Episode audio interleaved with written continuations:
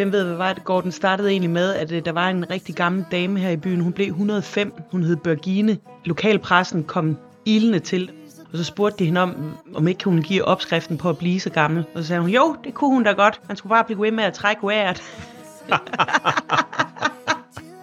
og jeg tænkte bare, okay, der er en sang lige der.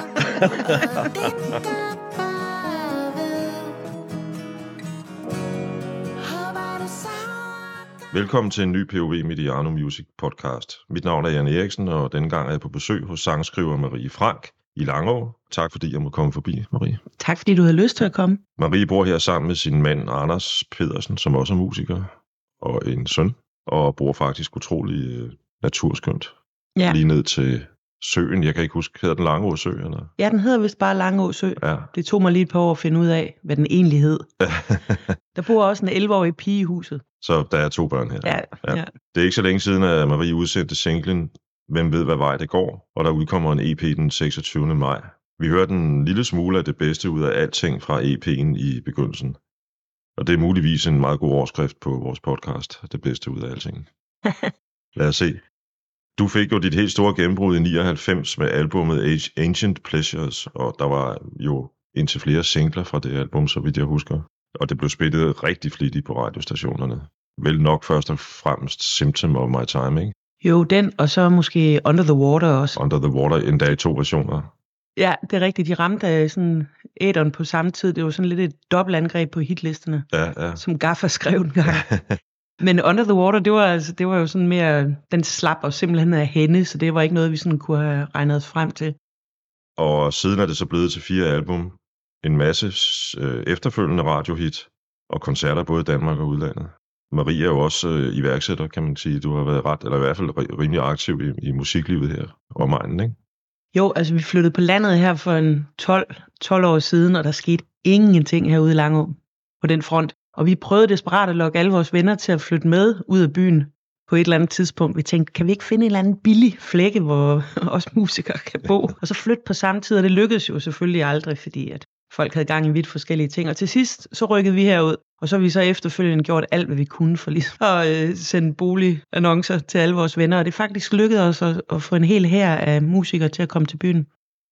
Der er et øh, sted, der hedder Station K, er det ikke sådan nede ved, ved stationen? Jo, det var den gamle station, der havde stået tom i en 15-16 år. Ja.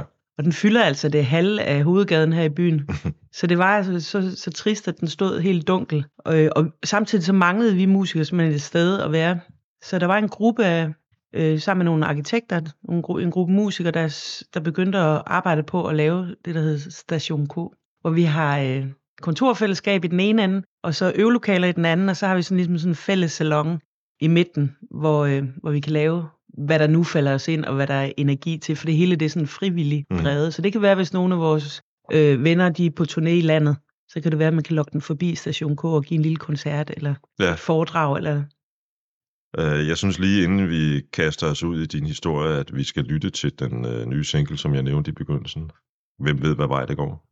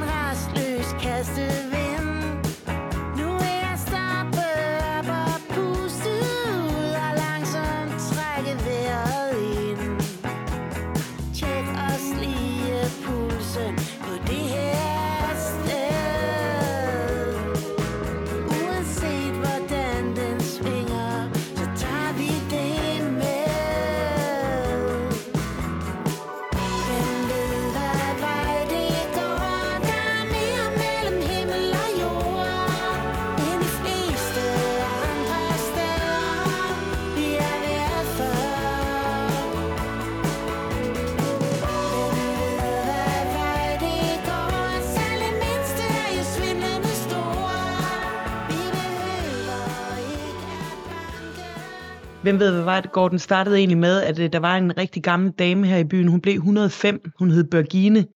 Lokalpressen kom ilende til, da hun fyldte 105 hernede i Kulturhuset. Og så spurgte de hende om, om ikke hun give opskriften på at blive så gammel. Og så sagde hun, jo, det kunne hun da godt. Man skulle bare blive ved med at trække vejret. og jeg tænkte bare, okay, der er en sang lige der. det havde hun da så evig ret i. Altså. Ja, det er, er det virkelig bare så simpelt? Det må vi prøve at huske. Det var sådan, det startede med den sang. Jamen, så var der jo det her med, at øh, okay, vi løber lidt stærkt alle sammen. Der er mange ting i kalenderen konstant. Ej, men jeg gik og længtes efter, at der bare var noget ro på. Så øh, gik i gang med at skrive den, og så kom corona. Ja. Ja. Og så blev der jo bare alt for meget ro. Der blev ro til mange år. Ja, Og man tænkte bare, jeg kan sgu da aldrig udgive en sang om det der. det kan man da ikke, men det, det gør jeg så alligevel nu. ja, ja.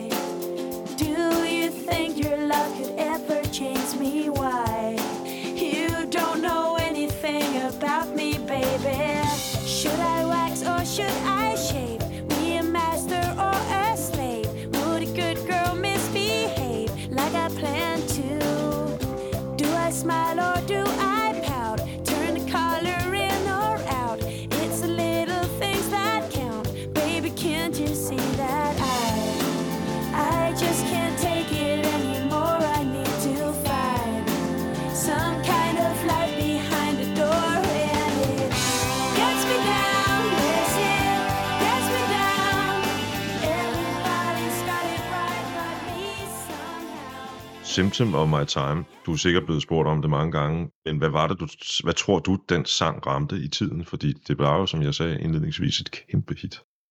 Ja, altså, jeg ved ikke, om det bare lige var den sang, som er det, mere var det fænomen med, at Danmark på det tidspunkt, hvor jeg kom med Symptom of My Time der i foråret 1999, at Danmark simpelthen stod og havde brug for en pige med en guitar. Det havde vi ikke rigtig for alvor haft i Danmark på det tidspunkt. Hvorimod i USA, der havde det jo altså været tradition for det mange år. Og på det tidspunkt var, var der også alle mulige, altså for Sheryl Crow og Alanis Morissette og mm. Mm. Lisa Loeb og alt muligt. Øh, men det havde vi ikke rigtig haft i Danmark, og jeg, altså jeg havde efter gymnasiet rejst rundt og været gadesanger i nogle år, og havde gået og dyrket det her med at synge sange og ligesom fortælle sange på engelsk. Jeg havde, det havde godt nok været alle mine idolers sange, jeg sådan ligesom havde fortolket, mm. Men på den måde havde jeg ligesom trænet mit eget lille person, indre persongalleri i ligesom at, at, at fortælle historier. Så på den måde ramte vi simpelthen noget i tiden, at det havde Danmark brug for på det tidspunkt. Så jeg ved ikke, om det lige var, lige var sangen Symptom of My Time, som det egentlig bare var, at, at, at Danmark var så klar til den her slags musik lige der. Ja, det- jeg, jeg tænker altså, at også at teksten øh, må have haft en eller anden betydning. Ja. Så rammer jeg jo ned endnu. symptom of my time, just a victim of my mind.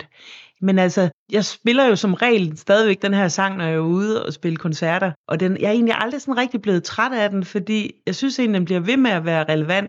Lige meget hvilken tid man er i, så, bliver man jo, så er vi jo alle sammen et symptom på vores tid.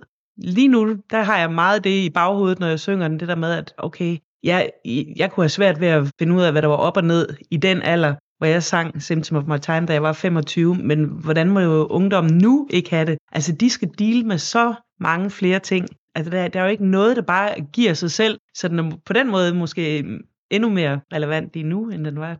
Jamen, det, jeg, altså, jeg har jo altid hørt den. Jeg havde øh, datter på 9 år på det tidspunkt. Ja, going mod 10, og en, en, en, lille, en lille søn, og, og, jeg, og jeg tænkte også lidt på det der med, at det, det kan også være noget om at finde sin ident- identitet ja helt klart. i Og det, en tid, hvor man lige pludselig, som på det tidspunkt, for hendes vedkommende, skal man finde ud af, at det der med Spice Girls for eksempel, ikke, som var kæmpe store på det tidspunkt. Ja. Er man en af dem, og, og hvad er det egentlig for noget, de står for, og alt muligt andet, ikke? Ja. Så, og det tænker jeg, jamen det, det var der jo dengang, men det er der i endnu højere grad præcis, præcis. nu. ja. Altså, nu er jo ikke engang ens køn er jo givet, altså.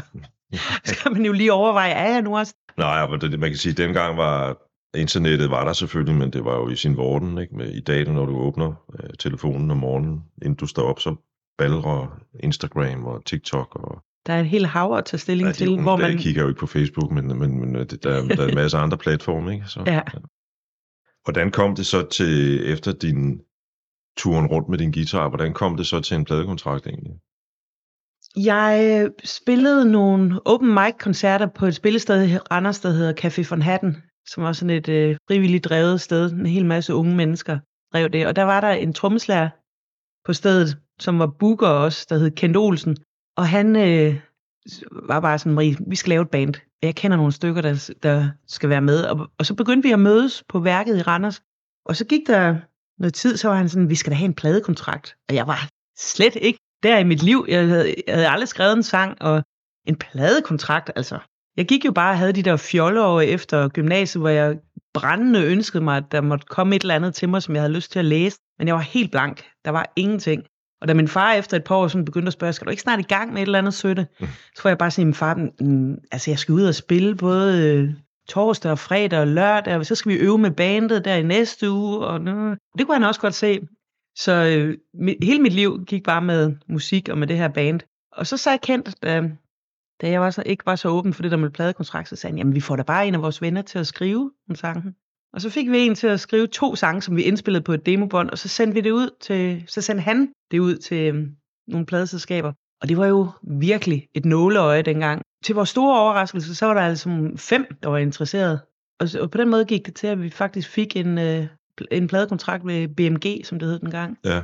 De sange, der kom med på Ancient Pleasures, det var, nogen, var det nogen, du havde haft liggende i længere tid? Jamen altså, da vi fik pladekontrakt, så øh, blev det hele jo pludselig lidt mere alvorligt, fordi vi havde jo kun de to sange, der var på det demobånd. Så jeg blev simpelthen nødt til at gå i gang med at lære at skrive sange, og jeg mødte nogle øh, andre sangskriver, som havde mere erfaring end jeg havde, og sad og prøvede at co-write med dem. Mm. For eksempel Jakob Eriksen fra Hedengangne Sjøtbil. Ja, Sali. Sali Jakob, ja. Ja. Øhm, han var en fantastisk sangskriver. Så jeg fik ligesom, vi fik oparbejdet sådan en brutotrup, som jeg så gik i øvelokalet med, og vi arbejdede nogle år på de her sange. Jeg synes, det var lidt tungt at danse med sådan et stort pladeselskab. Jeg kan huske, der var, i de år, vi var ved det pladeselskab, der var der fem forskellige pladeselskabsdirektører, Ja, ja, ja. og måske syv forskellige såkaldte A&R-folk, A&R-folk, ja. ja, som vi skulle deale med, og de havde alle sammen forskellige holdninger til, hvem jeg skulle være, hvordan vi skulle lyde, og hvem jeg måtte spille med, og de var trætte af det band, jeg havde der fra Randers. Og jeg følte mig selv vildt heldig med de der hårdt arbejdende fyre, som jeg var fuldstændig, vi havde fuldstændig samme holdning til, hvordan alting skulle lyde, og sådan, så det var bare, jeg var bare sådan, det her, hvis jeg skal lave de her plader, så bliver det med de folk, og sådan. Men det var lidt op ad bakke, synes jeg. Så det sidste tænkte jeg, nu flytter jeg simpelthen til New York. Jeg havde mulighed for, jeg gik på, på den fri ungdomsuddannelse den gang, og havde mulighed for at tage nogle timer i New York, så jeg meldte mig ind på en dramaskole med den øh, tanke, at okay, hvis nu har jeg fået en pladekontrakt, hvis jeg virkelig skal være i den her branche, så bliver jeg nødt til at sørge for, at jeg vil kunne stå på en scene og gennemføre en koncert, og selv på en rigtig dårlig dag, altså, Mm. hvor jeg måske har feber, eller har tankerne imod mig, eller et eller andet. Og så havde jeg øh, spillet til Spot Festival, inden jeg tog det over. Der havde jeg mødt en fyr, der hed Christian Ulf Hansen, der var kommet hen efter koncerten og givet mig hans kort, og sagt, at hvis der nogensinde var noget, øh, han kunne hjælpe med. Og han gav mig nogle kontakter i New York, Mm. som jeg fik fat i, da jeg kom derover. Ham, der arbejdede for BMI i øh, New York, som hedder, hed Jeff Cohn, ham havde jeg et møde med, og han lyttede til de demoer, bandet og jeg havde lavet. Og jeg sagde, kender du ikke nogle gode musikere, jeg kan arbejde med? Måske et par producer. Mm. Der var blandt andet en fyr, der hed Jesse Harris, og der var en, øh, en producer, der hed Dan Wise. Og så jeg begyndte at mødes med de her folk, og jeg begyndte at opdage nogle spillesteder, hvor jeg hang ud. Og en aften på et af de spillesteder mødte jeg Neil C. Furio. Ja, ja. Og jeg synes, det var nogle fantastiske sange, han skrev, så jeg snakkede med ham bagefter, og vi aftalte, at vi skulle begynde at skrive sammen. Der er en af sangene på det album, som jeg jo ikke rigtig har tænkt så meget over dengang, men som jeg har stusset lidt over i virkeligheden. Nu skal vi lige høre den første, den hedder Rocket 88.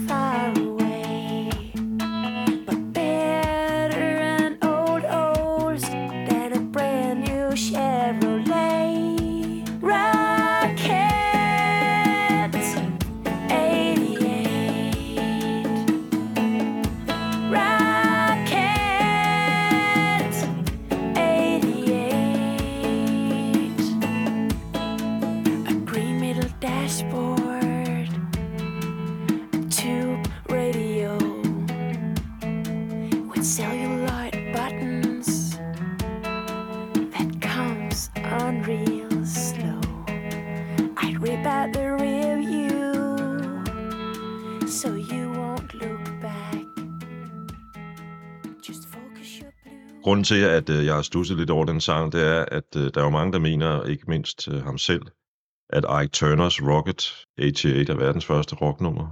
Ja, Øh, både på grund af musikken, og så fordi dens øh, billedsprog er temmelig tydeligt og klart. Ja. Og på mange måder også er blevet det, som rock and roll er kommet til at handle om, i hvert fald for mandlige rockmusikere. Var det her sådan en slags kvindeligt svar på den sang? det var det i hvert fald. Der lige blev sat et TE Ja, i, ja. i uh, enden af Rocket 88. Jamen, Nils Stor spillede Rocket 88 den aften, og han spillede også et par andre sange, som jeg synes var helt fantastisk, og jeg kan huske, at jeg spurgte ham, må jeg ikke godt indspille de der sange til mit album? Jeg står her og mangler et par numre, og, øh, og han var bare sådan, det kunne jeg desværre ikke. Dem skulle Liane synge. Han var dybt forelsket i en pige, der hed Liane, Mm. men hun var desværre gift, så, og hun ville ikke indspille. Så der, det, der kørte lidt frem og tilbage nogle år, men han gad godt at skrive sange med mig, og jeg fik Mhm. lov til at indspille Rocket 88, som er hans sang. Jeg synes, han er en fuldstændig fortryllende sangskriver, og Ja. ja. de, næste, de næste år, der blev vi partners in rhyme, ham og jeg. Man kan jo med sindsro bruge udtrykket succes. Jamen, vi endte med at indspille pladen i et studie, der hed Dance House of Love på 20. gade på Manhattan. Fedt navn. Og hele bandet endte med at komme til New York. Så tog vi tilbage til Danmark i foråret 99. Og på det tidspunkt, der var øh, Under the Water, jeg var faktisk blevet ringet op af pladeselskabet inden da, fordi at de troede, vi jo begyndte sådan hemmeligt at sende ting ud af studiet. Men det viste sig at være nogle Brother Brown hjemme i Danmark, to fyre, jeg havde mødt nede på huset i Aarhus, øh, der havde fundet vokalerne fra, vi havde siddet og arbejdet et par år. Og så er de, uden jeg vidste, lavet et track, ligesom de synes det skulle lyde, og så har de, uden jeg vidste, sendt det ud i hele verden til alle deres yndlings-DJ's rundt om i verden.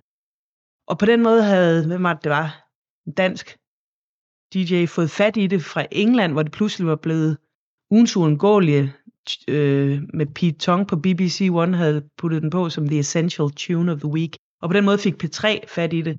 Så da jeg kom tilbage til Aarhus der i foråret, der var Under the Water simpelthen blevet et kæmpe hit rundt om i verden. Ja. Hvilket var helt crazy, at jeg skulle til Ibiza hele tiden og være en dance queen. Og det var helt skørt, og det var på det tidspunkt, hvor vi så også sendte Symptom of My Time ud som første single, og det Ja, er jo unægteligt en noget anden, øh, en noget anden genre. Ja, det må man sige. Du spillede på to heste på det tidspunkt.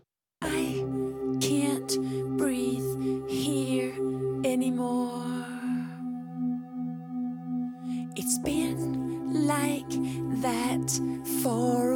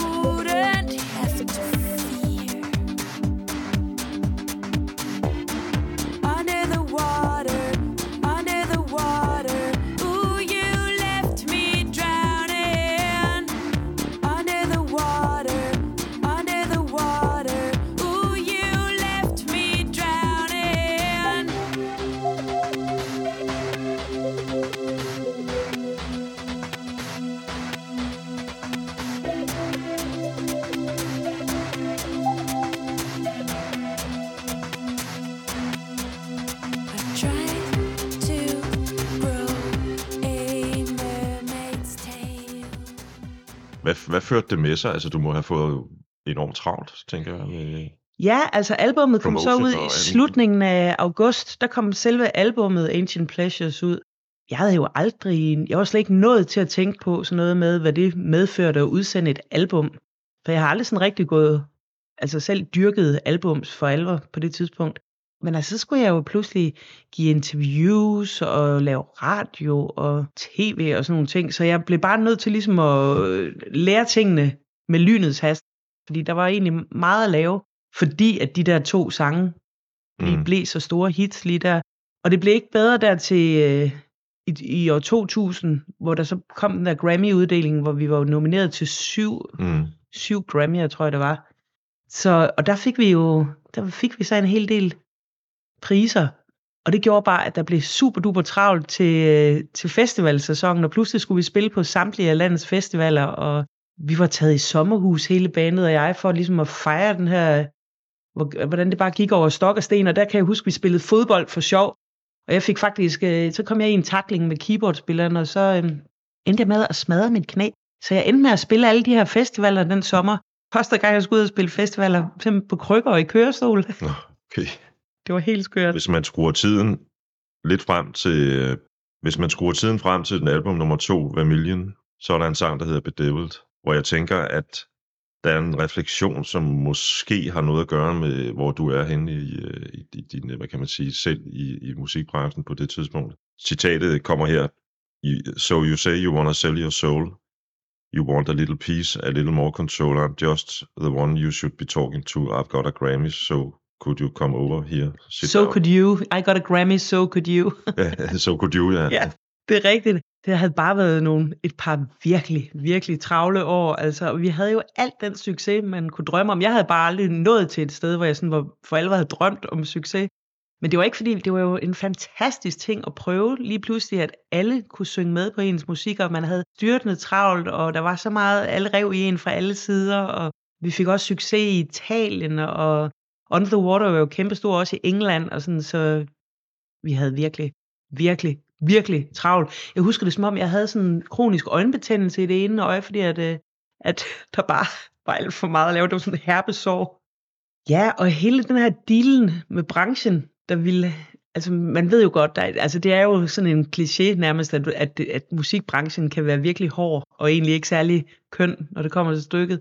Jeg vil ikke sige, at vi blev dårligt behandlet på den måde, men det var alligevel bare nogle, øh, nogle barske år, som jeg sagde, det der med, at der var så mange, der havde en holdning til, hvordan, hvor vi skulle være, hvornår, hvordan tingene skulle være, og hvordan det ville være fedest, og hvem der skulle producere, Mm. og gerne ville bestemme, og sådan noget. Jeg synes egentlig på den måde, var det en barsk måde at henslænge sine 20'ere, og det er det, der kommer til udtryk, de bedevilled.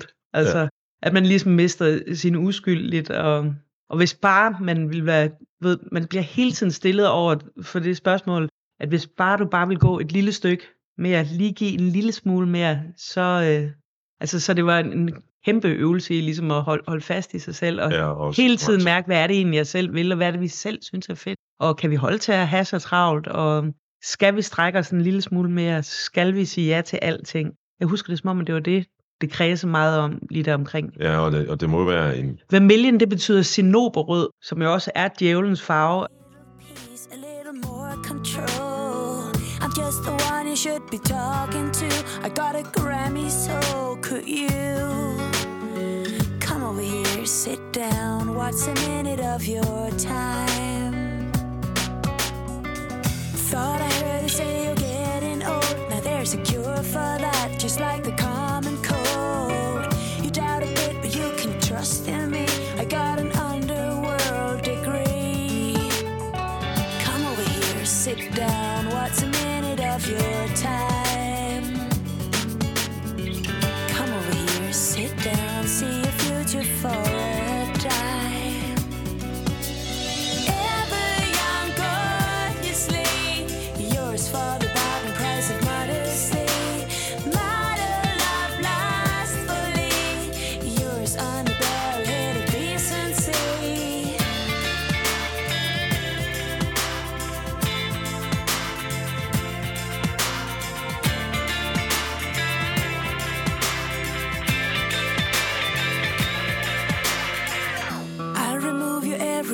obstacle. Your every waking dream will be fulfilled in full. Who gets to hell and heaven? I decree. You've heard of Sting, he's heard of me.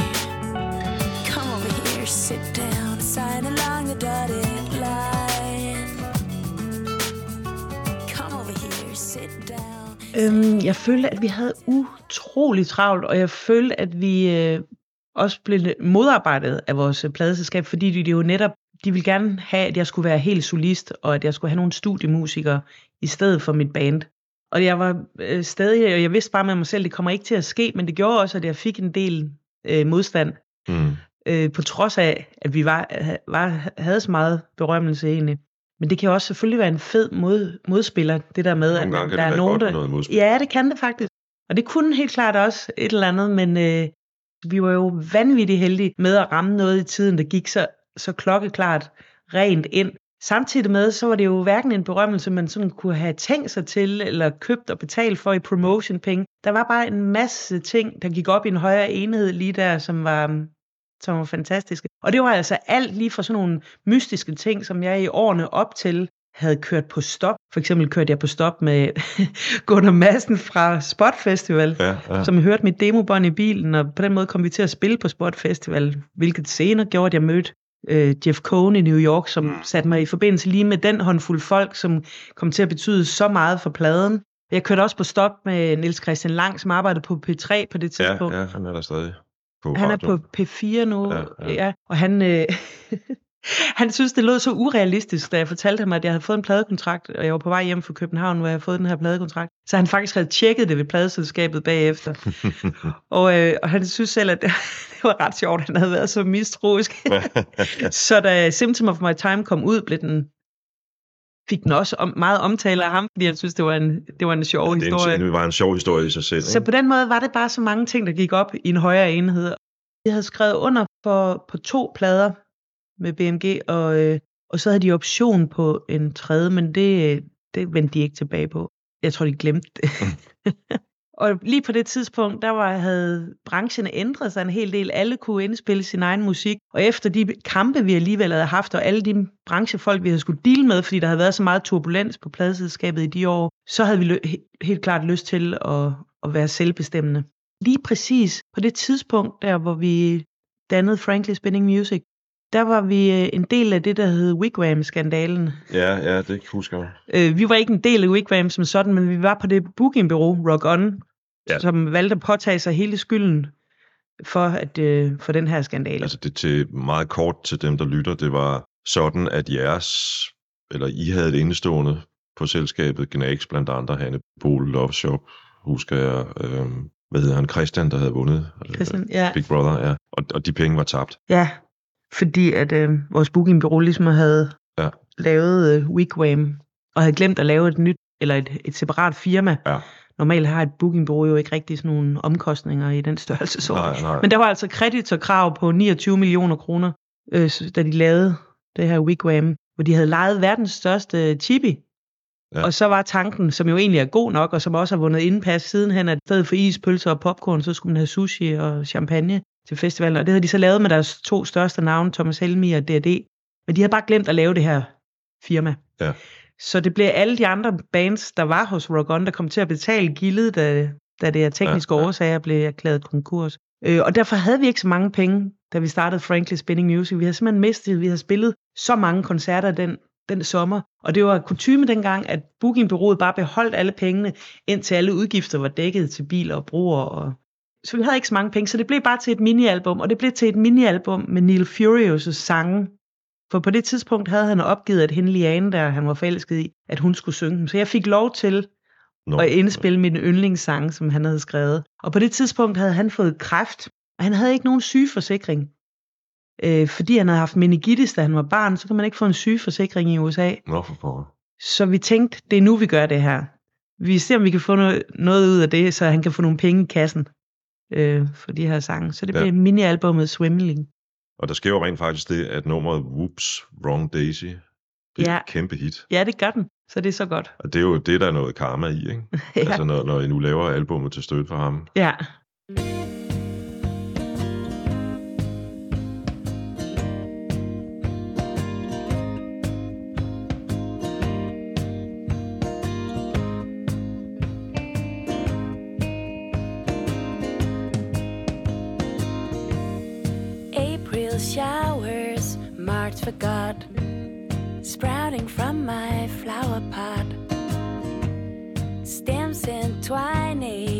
Is not. Petal white meat, yellow dots. He loves me, he loves me not. He loves me, he loves me not. He loves me. He.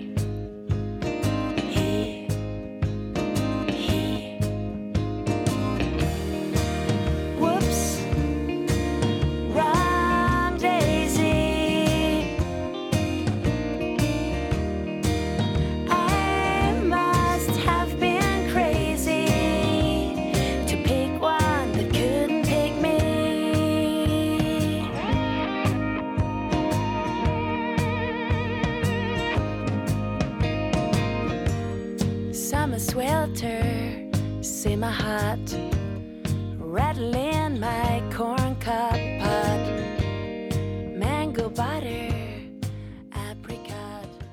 Så der er også sket det, udover at du øh, turnerer med Lamb Chop, så har du også lært et af de, et af de bands, der faktisk var med til at skabe begrebet Alt Country, nemlig Giant Sand. Ja, jamen det er fordi, jeg mødte Hav Gelb øh, i Aarhus, og ham havde jeg faktisk været fan af i mange år, helt siden jeg gik på Holstebro Højskole i, i 94. Der kan jeg huske, at det, mig og min gode kammerat Tøre, vi blaffede til Aarhus for at høre Giant Sand, da de spillede i landet der. Og så sad vi ellers på den højskole og, og, og spillede mange Giant Sand-numre. Indspillede dem egentlig også. Så det var ret vildt i 2002, sommeren der, at Hav Gelb, han pludselig boede i Aarhus en hel sommer. Og han ville, vi hørte rygter om, at han ville indspille et, et album ude i Feedback-studiet, og at han spillede nogle hemmelige koncerter nede på et sted, der hed Café Mozart. Og så var der nogen, der præsenterede os for hinanden uden for spillestedet inden, og så sagde de, hende der, hun er, hun er en danssangerinde, og så sagde Hav Gelb, ej, så skal du komme op og, kommer du ikke op og synge en sang med mig? Mm-hmm. Og så sagde jeg til ham, okay, men så skal det næsten være det nummer, du har skrevet, der hedder Wonder, fordi det er den eneste, jeg lige kan huske teksten på, og, og kan spille på guitar uden videre. Og den havde jeg næsten selv glemt, og så måtte jeg lige lære ham den igen, uden for spillestedet. Men i hvert fald så, øh, efter koncerten, så inviterede han mig med i studiet til hans album, og spurgte om ikke jeg kendte nogle musikere, han kunne bruge. Og, øh, og det gjorde jeg så.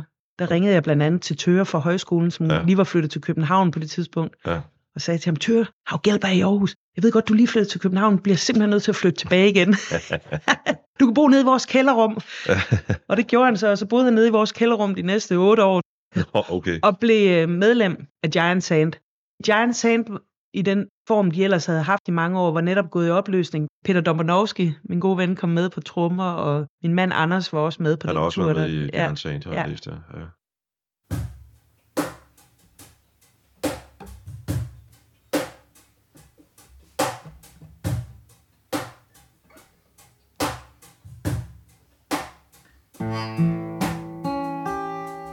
always late and a day behind. Have to wait another year to be on time. You can tell me but i know it's so classical. You find a girl, and she means lose your heart, and it's back to the start. Just the way it's gotta go when it's so classical. Det var også på det tidspunkt, hvor Anders han faktisk faldt ned af et træ og brækkede sin ryg. Gentaget på sådan en banetur. Mm. Første gang, vi var på sådan en banetur, det var der med mit knæ. Anden gang, der legede vi gemmeleg, og så var det, Anders han faldt ned af et træ, en 5-7 meter ned af et træ, og så brækkede han faktisk ryggen. Og det blev en kæmpe motivation for ham at blive klar. Det tog et halvt års tid. Han var på hospitalet nogle måneder, og, sådan, og han Mm. var sindssygt heldig at slippe med førligheden i behold. Men det blev en kæmpe motivation for ham, og at Hav Gelb inviterede ham med på tur som det nye Giant Sand, fordi Anders, som jeg mødte, da jeg stadigvæk boede i New York, han var på ferie derovre, han var nemlig også kæmpe Giant Sand-fan, og han havde også gået på Holstebro Højskole. Så det hele hang sammen der. Vi var lige den der flok. Det var i efteråret, mens jeg egentlig turnerede med Swimmingly, at jeg også begyndte at tage med på nogle både Europature, men også til USA med Giant Sand. Og på de ture, der mødte jeg egentlig mange af mine øh, gamle helte, for eksempel Kurt Wagner fra Lamb Chop, som også er en af Havs gode venner. Mødte også forsangeren for Grant Lee Buffalo, Grant Lee Phillips Grant Lee Phillips, ja. ja. og Lucinda Williams. Og, Også Lucinda, ja, hun er virkelig en legendarisk. øh, det, det er hun virkelig. Og det var stort for mig at møde nogle af de folk, og senere betød det også, øh, kom det til at betyde nogle ting, fordi og det, alt det indspillen med Hav og hængen ud i Arizona, vi var der rigtig meget i de år der. Det kan høres på det album, der kommer i 2005. Det album, der hedder Where the Wind Turns the Skin Ja. to Leather, som faktisk er en af Havs sange, Okay, som jeg indspiller på det album. Øh, han er også selv med på det.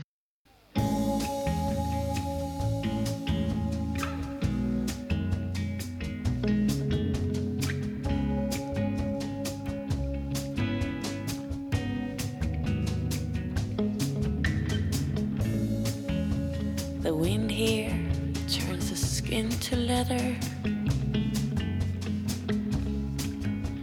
And this somehow makes him feel better. Wraps up his twisted infrastructure and an unexpired of his desire just to touch her.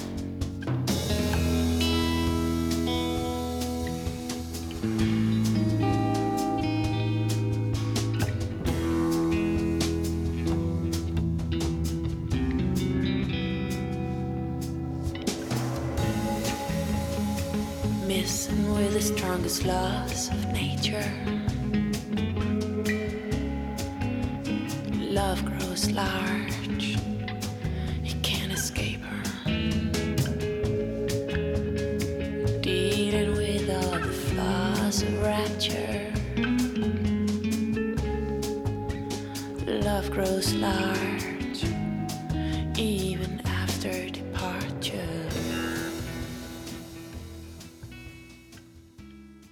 En af de fede ting for mig ved at lave de her podcast, er, at jeg kommer til at opdage albums.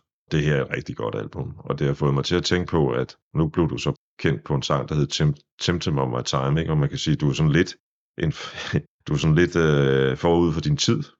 Fordi, fordi i virkeligheden er der jo i dag en ganske stor dansk amerikanerscene, roots, hvad man nu foretrækker at kalde det. Det var der ikke ret meget af dengang i 00'erne. Nej, men jeg havde bare været så glad for alle House øh, plader, Mm. Lucinda Williams og de der folk der, Ja, så ja, øh, ja. fedt at komme tættere på den scene. Og selvom jeg måske er sådan lidt mere poppet i min yeah. over, end, end de fleste af de der folk er, så var det bare alligevel at komme tilbage til, altså det er bare den gode sangskrivning, der ligesom er i fokus.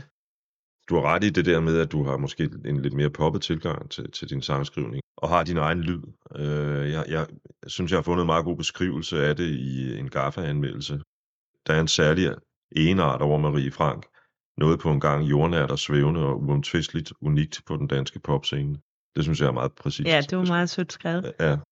Det jeg godt kan lide ved sådan et album som, som Where the Wind Turns the Skin to Leather, er, at der, der er den her alvor, komposition og instrumentering er, er sådan rimelig nedbarberet. Ja, det er det. Og der er sådan, og især godt lige mange, der er mange pauser også. Jeg kunne godt tænke mig at lave et nedslag, eller gøre et nedslag i 2010, fordi der sker rigtig meget i dit liv. Du opretter et nyt pladeselskab, som udsender albumet Pop Your Wheeze, Mm. som er en helt anden boldgade, kan man sige. Du danner en pigetrio, kvindetrio, undskyld, med Ja. Maria Tim og Marianne uh, Lewandowski. Ja. De bliver gift, du og Anders, Og det var også 10, ja. og så flytter I fra Aarhus til Lang. Nej, det var 9, ja. Nå, ja, det var en, ja, okay, ja. det var så året ja, før, ja. ja. Øh, og, og, og Aarhus er jo ikke New York, selvom der er mange aarhusianere, der synes det. Men, men alligevel, der er, der, er, der, er, der er et pænt stort musikliv i Aarhus. ja. Så, så det med at flytte til Langeå kan måske virke sådan lidt, øh, ved, hvorfor herud egentlig? Ja, altså øh, på det tidspunkt, der har vi fået vores første barn i 2007. Og jeg havde hele tiden, selvom jeg boede i Aarhus, så havde jeg hele tiden rejst rigtig meget med musikken. Og vi havde øvelokale i København dengang, ude i Valby, og studie derude. Og lige pludselig så var det simpelthen ikke muligt for mig at tage væk på den måde. Det, var, det hele blev nødt til ligesom at være centreret omkring der, hvor jeg var. Og øh, mit gamle band, ja, der var vi alle sammen nogle helt andre steder, og var derfor stoppet med at spille sammen i den konstellation, som vi ellers havde spillet i hele siden 93. Øhm, så jeg stod lige pludselig sådan som, som solist og med et lille barn. Øh, øh erkendelsen af, at okay, jeg bliver nødt til at have nogle mu- musikere der omkring, hvor jeg bor. Jeg kan ikke tage væk hele tiden. Og på den måde var det, begyndte jeg, og, og jeg kan også huske mange aftener, hvor jeg sad hjemme i lejligheden, og Andersen var der jo også. Det, jeg ved ikke, vi må have været sådan lidt naive i det, fordi jeg tror ikke, nogen af os sådan for alvor havde tænkt over det der med, okay, barnet sover, men vi, kan jo, vi bliver jo nødt til at blive her. vi kan jo ikke gå ud. Nej, nej, nej. Vi skal alligevel være hjemme. Så øh, jeg, jeg husker det som om, at jeg sad, så kunne jeg høre Anders inde ved siden af at sidde og finde på nogle ting. Og så jeg sad også og skrev sange og sådan, og så var der sådan lidt, åh, det var fedt, det du spillede der, Anders, prøv lige at spille det igen. Og han var også bare lidt, åh, må lige høre det der, du lavede der. Og før vi fik set os om, så var vi i fuld gang med at skrive sange sammen.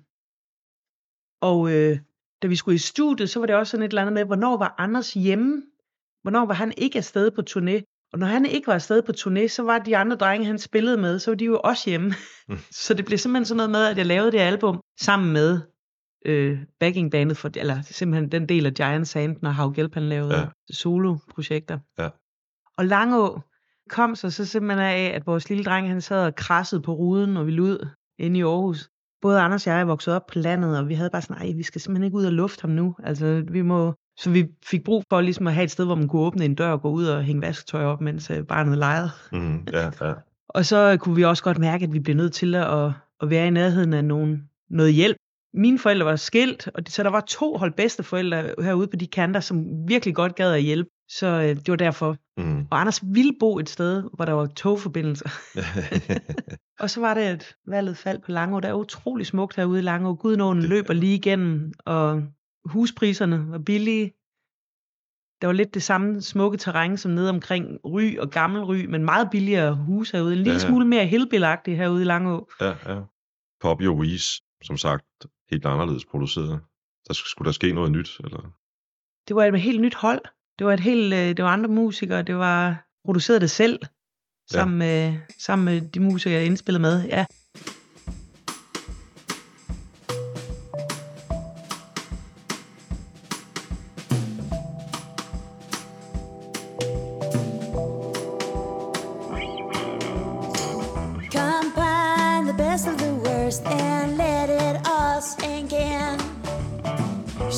The rest of what is left and oops, your evil twin. Take off the rest of the day and then take off your face. Take off before they get you. Go find another place. Just go,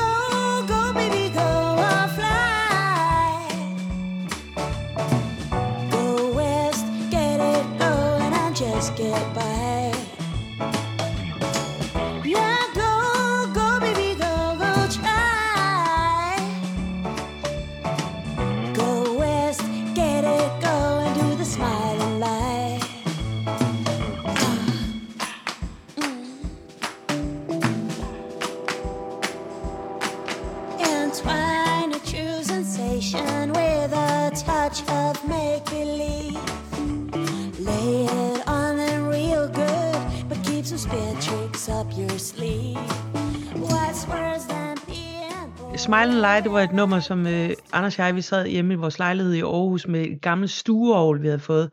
Så hvis man trykkede på en knap, så kom den her rytme. Sådan en helt stiv rytme. Ja. Og så opstod det nummer rundt om den.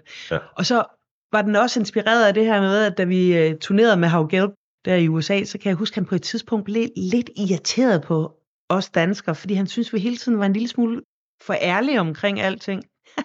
Nå, okay. Og det brød han sig ikke om. Og jeg kan huske, at han sådan samlede os på et tidspunkt, inden vi rejste fra vestkysten mod... Nej, fra østkysten. Han samlede os, os danskere på et tidspunkt, inden vi rejste fra østkysten over mod vestkysten. Prøv lige at høre her, guys. Jo længere, jo længere vestpå vi nu kommer, jo mere skal I bare smile and lie. Nå, okay. Og jeg synes bare, hold nu kæft, der var det langt ude, det der. Men øh, på den anden side... hvad, er det den, med den ærlighed? Altså, hvad er det? Jamen, han havde det sådan, at... Øh, han havde det sådan med sandheden, at den kan være ligesom sådan et stykke glødende kul, man kan gå rundt med i sin lomme, men man kan ikke sådan uden videre bare tillade sig at give den videre til andre mennesker. Og han synes hele tiden, at vi var sådan lidt for øh, åbne omkring. Når hvis vi for eksempel havde lovet at komme ned og høre et eller andet band, vi havde mødt, og så ville vi lige komme lidt for sent, eller sådan, så ville man sige, ej, vi var, vi var kede af, at vi ikke hørte starten af koncerten, hvor Hav bare var sådan, det havde I ikke behøvet at sige. Det var vigtigt for dem, at vi kom, og, sådan, og så holdt over bøtte med det der. Mm, mm. Sådan nogle ting, for eksempel. Og et eller andet sted er, synes jeg, det er, det, det er både sjovt og også lidt interessant, fordi på en eller anden måde rammer det jo nok ned i noget, der, tæ- der fortæller en historie om forskellen på USA og Danmark. Det tror jeg da i den grad, det gjorde. Det var også fuldstændig malerisk, det der med, at man tog væk fra det hvide hus over mod vestkysten, og så bare, der, der skal smiles og lyves i både den ene fløj og den anden. Ja, ja, det er måske også en måde at, at, at, at kunne finde ud af at omgås hinanden med de kæmpe store forskelle, der er i sådan et land som det. Det kan da godt være, ja. I 2015 udkom albumet Continua, som hvis nok er det første, hvor du synger på dansk. Ikke? Ja, det er det. Man, man siger nogle gange, at det er sværere at skrive tekster på dansk end på engelsk, fordi vi, der lytter, lægger en helt anden betydning ind i de danske ord, når vi hører dem, fordi vi forstår dem, også selvom musik måske bare er noget, der kører lidt i baggrunden. Ja, Hvor engelsk ofte en, en dybest set bare en del af, af, af musikken, altså en del af lyden, ikke? Jamen det var også, altså selvom man drømmer på dansk og sådan noget, så skulle man jo tro, det var meget nemmere at skrive tekster på dansk, men det synes jeg simpelthen ikke, det er. Og plus at jeg også har mit engelske udtryk, øh, Mm. altså der går så mange år tilbage, så det var en kæmpe udfordring. Og også sjovt at, at vælge at skulle gøre det på dansk. Men jeg kan huske, at jeg fik, en ting var, at det var svært at skrive teksterne på den måde, på trods af, at jeg drømmer på det sprog. Til gengæld er der slet ikke lige så mange ord at gøre med på dansk. Der er mange flere ord i det engelske. Mm. Så det, er lidt- jeg synes, det var lettere at få til at lyde lækkert. Og det var også svært for mig at, at slå om til at synge på dansk. Der var simpelthen noget rent teknisk. Der er et eller andet med, at vokalerne måske ligger et andet sted i munden eller i halsen. Jeg kan huske, at jeg fik stemmeproblemer i starten, da Mhm. det var på dansk.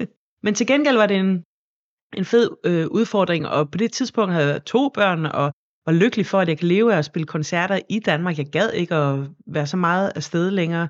Anders så turnerer rigtig meget i udlandet stadigvæk, og jeg havde ikke lyst til at tage væk øh, fra børnene og være afsted længe, så det var også sådan lidt en taknemmelighed over at kunne spille i Danmark, og så blev jeg træt af sådan at skulle at vide med mig selv, jamen altså folk opfatter en brøkdel af, hvad der er, jeg synger, når det er på engelsk.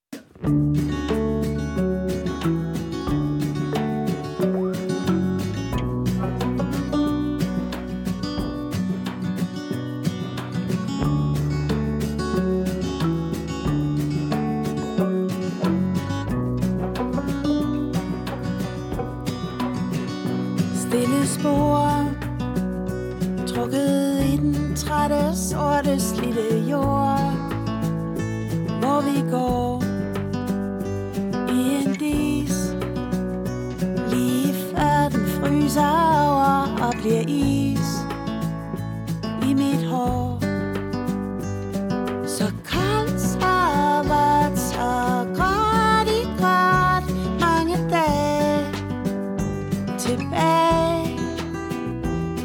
herfra Tæller ned til dagens timer overtager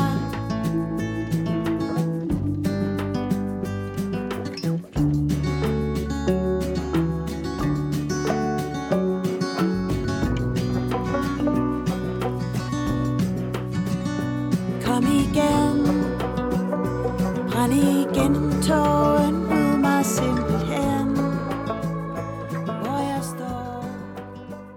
sådan lidt farligt at sige, jeg ved ikke, om du er enig, men jeg synes måske, at Continua er, altså poes- det, det, det er måske lidt mere poetisk. Altså ikke fordi dine Ja. tekster tidligere ikke har været poetiske, Nej, men hvis man tager en, øh, jeg har fundet et par linjer i, øh, jeg mener det er fra titelnummeret, Stille spor, trukket i den trætte, sorte, slidte jord, hvor vi går i en dis, lige før den fryser over og bliver til is i mit hår. Det er enormt billedskabende. Jamen altså, på det tidspunkt var vi jo flyttet herud til Langå, og vi havde to børn. Verden skulle ligesom foregå herfra, altså, og jeg skulle producere musik herfra, og poesi herfra, proppet ind i en, i en dagligdag, altså med to børn, der skulle i skole og børnehave og sådan noget. Jeg havde ikke prøvet det før i mit liv. Jeg, altså, jeg havde levet meget mere fra den ene dag til den anden, og kunne stikke af og sådan noget. Så øhm, Continua kredser simpelthen om det her med øh, at, at, at leve et musikerliv spændt ud mellem hverdagens trivialiteter, og så må man ligesom skabe, hvad, hvor er poesien i det? Og så en som Continua er måske kommet til med min tur rundt om den her sø. Og jeg skriver øh, alle teksterne på den her sammen med Anders, en mand, som er en, en super god sangskriver også. Altså. Det er i hvert fald en, en, nu nævnte jeg før det der med at opdage nye plader. Mm. Også for den her, den her plades vedkommende. Ja. Øhm, okay. Fed, fed plade. Tak. Jeg tænker, at Continua er lidt mere håndholdt og håndspillet end, end nogle af de andre. Synes du ikke det? Jo, jo, og, øh, og det, er jo, det er jo det, jeg er, lytter til lige for øjeblikket. Okay. Så derfor synes jeg jo, det er fedt. Ikke? Ja. Man kan sige på Continua-albummet, som du sagde, der var måske en tråd, som handler om at være lige, hvor du var på det tidspunkt. Ikke? Ja. Er der også det på den nye plade? Det er sjovt, du spørger om det, fordi at den nye plade, den er jo så ny, så jeg har faktisk øh, er først lige nu ved sådan at hæve mig over den og kigge ned på den i fugleperspektiv, hvilket kan være en god ting for at kan tale om det. Mm. Men øh, jeg har intet klogt at sige om den Nej. endnu. Nej, det, lad os lige prøve at dykke lidt ned i det. Hvad er der med den nye plade? Altså, den er jo blevet til hen over en svær periode her med corona og, og min mors sygdom. Jeg synes, den nye EP er, er ret fedt produceret. Nogle gange lykkedes det at lave det her, den her symbiose, vil jeg nærmest kalde det, mellem den her sådan meget traditionelle sangskrivning øh, og, og den her amerikanerlyd, som vi har snakket om, og så en moderne klang også, som er sådan lidt, øh, sådan lidt mere keyboard digital. Og det synes jeg, i, det synes jeg faktisk er lykke, jeg, lykkes jeg på, på, på nogle af numrene. For eksempel det, der hedder Undervejs. En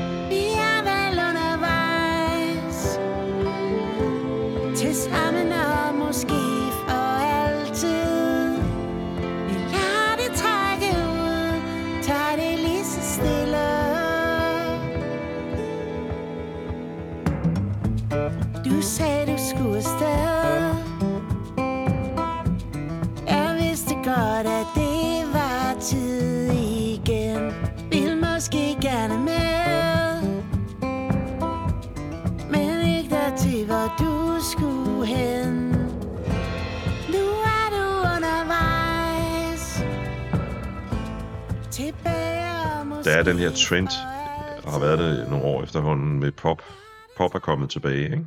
Ja, Andreas Oddbjerg, Tobias Rahim og så videre. Og, og der findes producer, som for eksempel Marler og Bier, altså din gamle ven Lars Skærbæk, ja. blandt andet, som faktisk er ret gode til det der med at, synes jeg, at vægte det autentiske med, med noget moderne.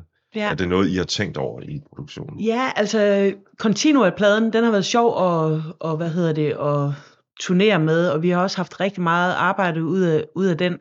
Og den var håndholdt, og den lå lige til højre benet, fordi det er også det, jeg kommer af, altså. Det er helt håndholdt. Men jeg havde lyst til, at det alligevel skulle have en sådan lidt mere pop over i sig igen. Øhm, og det er det, vi har forsøgt med, med det nye her. Og vi startede egentlig ude i Søren Sales studie, ude i Studio Kommunal, og lavede nogle ting for, til for eksempel undervejs. Skanderborg, kan det være? Ja, ude i Skanderborg. Og så blev der corona, og vi holdt lange pauser og sådan noget. Så havde jeg tracket med over at besøge Tøre i USA. Og han var blevet sindssygt god til at spille cello i mellemtiden, og havde fået en, øh, var blevet gode venner med, med første violinisten fra øh, Tucson øh, Symfoniorkester derovre. Så vi fik de, de to til at lave nogle stryger Mm. til det nummer. Og så var det, vi kom hjem igen, og så startede ude i Dollerup Bakker og gik videre med det track, så det har faktisk også været længe undervejs. Nu hørte vi lige undervejs, der er en sang på den, på den nye plade, som jeg synes understøtter lidt det, vi lige har siddet og snakket om. Det med at prøve at finde et lidt mere poppet eller måske moderne udtryk sammen med det håndholdte. Ikke? Ja, Du nævnte selv celloen for eksempel, som jo i den grad er håndholdt. Og det er det nummer, der hedder Stenslag. Fordi det, når man hører det, så lyder det som det, jeg kalder en forsang. Det er sådan en glad melodi. Mm. Og så, samtidig øh, er det jo ikke ligefrem en tekst, der handler om bøgetræer, der springer ud. Og det, det, der, det der samspil mellem det der sådan lidt, måske lidt poppet udtryk, og så en, en tekst, der har dybde, det kan jeg faktisk meget godt lide. Ja, altså Stenslag startede jo egentlig bare med, at jeg mødtes øh, med Peter Friisnes og Søren Jacobsen på sådan en sangskrivercamp på Samsø, hvor jeg var kommet med på et afbud, og hvor, hvor, hvor dealen er det, at man egentlig skriver en sang om dagen, så, og så er man ligesom en producer og to sangskriver, og så sidder man og skriver en sang om dagen. Peter Friisnes og jeg, vi havde begge to kommet der til med tog og bus og blaffen, skulle jeg næsten, det var lige før, på grund af, at vores biler havde fået stenslag. Nå, Og jeg havde i hvert fald ikke været opmærksom på, at man egentlig slet ikke må køre, at det faktisk er ulovligt at køre med et stenslag. det er det, ja. ja. Og så, og det snakkede vi så om, og så endte med, at vi begge to sådan helt trippede over det her med, øh, så endte med, at vi begge to sådan helt trippede over det her med, åh, stenslag. Åh, kæft, det er egentlig et fedt ord egentlig også, og, sådan, og så stenslag, og ej, og tænk, at øh, sådan en lille bitte ting kunne blive så alvorligt, og lidt ligesom med folks vaner. Man kan godt gå og have nogle lidt dårlige vaner i sit liv, og sådan, og man tager det ikke rigtig alvorligt, og lige pludselig så indhenter det, måske i den alder, vi har nu, bliver man indhentet af de øh, valg, man tager, og de øh, mønstre, man går og danner, og lige pludselig så kan de blive helt fatale, ligesom et stenslag på ruden, altså. Mm, mm, mm. Og så var vi sådan, åh, jamen jeg ved ikke, hvad vi havde spist den dag. Nej, vi havde, vi ikke spist noget. Men i hvert fald, så vi kunne slet ikke, og, og, vi, vi kom helt op og ringe over det her med det stenslag, og, til, og pludselig så havde vi bare den her sang. Ja, et eller andet sted handler, eller det, det er, hvad jeg lægger i den, fordi musik er jo egentlig på mange måder det, man som lytter putter ned i det også, ikke? Ja, Og men måske også lidt om at omfavne, at man har de der stenslag på sin forrude. Eller Jamen, Jamen. vi er jo alle sammen smækfulde af stenslag, men hvis ikke vi gør noget ved dem, eller, så, så kan de bare øh, blive fatale for os. Altså det kan Mm. godt være, at det, kunne, det kan gå i lang tid, men lige pludselig, så det der godt kunne være charmerende og, og flot og et fint, fint uh, smukt mønster og sådan noget, så kan det bare uh, gro helt, altså blive, Ja. blive fatalt. Og så bliver den sådan lidt en, en køresang, Ja, også det. ja, Ja, altså ja. en køremetafor, som jeg elsker, det har jeg faktisk på mange af sangene. ja, det er også klassisk rockmusik, ikke? Ja.